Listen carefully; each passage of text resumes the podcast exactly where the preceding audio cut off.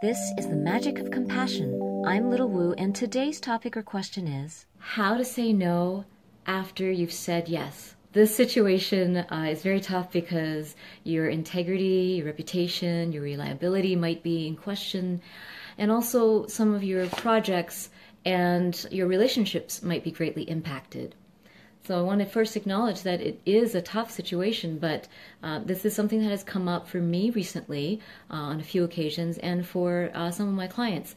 So I want to bring it up to hopefully help some of you if you are finding yourself in a position you've said yes, but then you realize that you actually would like to say no. I want to look at some of the reasons why you may want to say no later is that one, you might have gotten more information. After you said yes, you gathered some more research, or you were given some advice, or you just had some additional information that changed things for you. Second is that you might have had some more time to get grounded, and so you acquired more clarity. And once the excitement, the enthusiasm, the maybe guilt of the moment, or other influences that impacted your yes have passed. So after you've gotten grounded, you have a change of heart. The third reason why you might change your mind later is that your intuition keeps growing and guiding you towards a no, even though your first response was yes. So that's sometimes intuition or inner guidance takes time to decipher and also can be difficult to trust, especially if it means saying no to someone. And now I'm going to give you 7 basic tips that will hopefully help you when you're in this situation.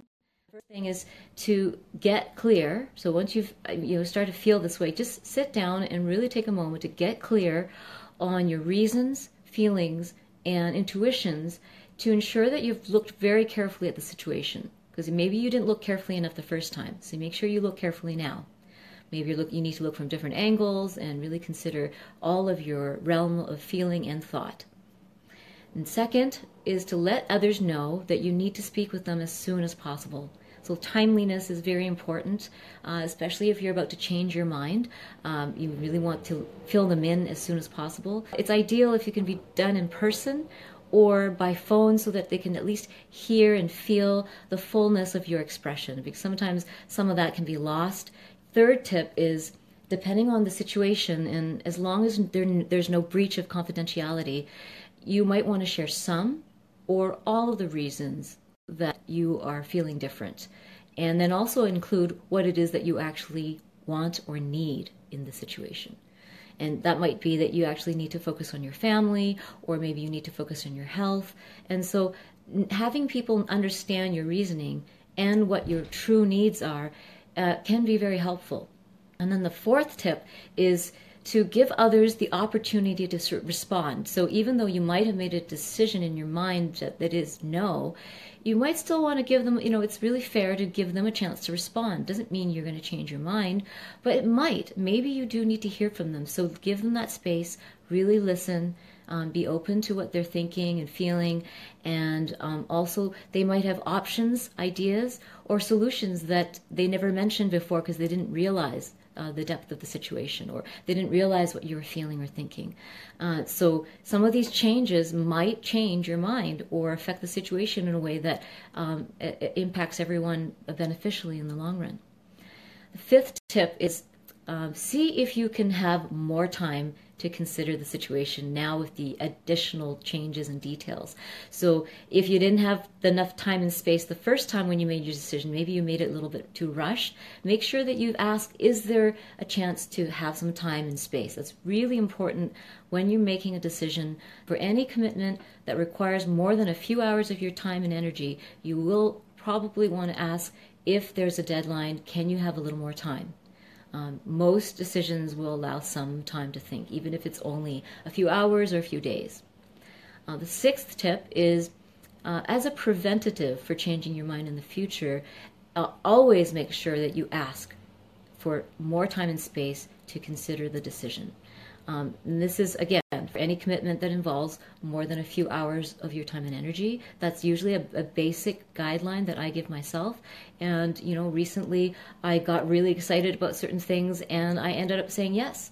And it's not a regret, but it's a learning. It's a learning about, wow, what later changed my mind and how can I learn from this situation so that I can improve how I respond next time.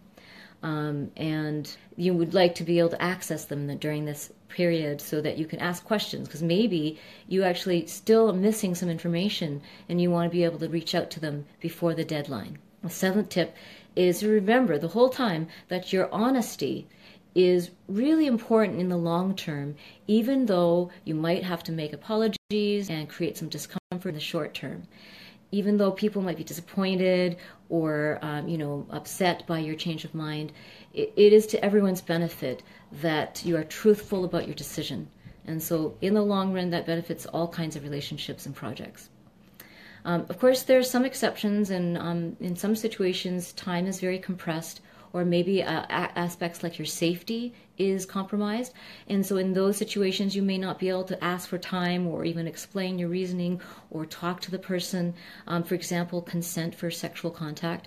It's all happening quite quickly. So even after you've said yes or expressed consent, know that you can withdraw your consent.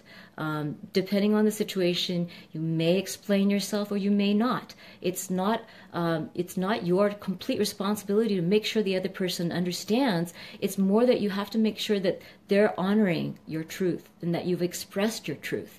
So in those situations, even when you've given consent, you can withdraw it, but be very clear and be not guilty about setting your boundary, because it's guilt that overcomes our boundaries often. It's one of the number one boundary pushers, is that if you feel guilt or someone's kind of trying to influence you to feel obligation or duty or some kind of guilt around saying yes or no, then you need to really understand that your no is more meaningful than a false yes in the long run. Okay, and I want to acknowledge also that it takes so much courage to be able to do this, to be able to say no after you've said yes. When you change your mind and express your truth, it's not easy, and it's not comfortable. Often it's very unpleasant for everyone concerned, but at least people always know where you stand, and they will better understand who you are and how you think, and that you're honorable, and even when it's not easy, that you're willing to express the reality of your situation and be vulnerable in saying no, and yet be powerful by being truthful. And that's one of the secrets to decision making, is to really go through these steps and learn from them each time. Thank you so much for joining me. If you're curious about my one-on-one sessions, workshops, or online classes, visit littlewu.org. Lots of love.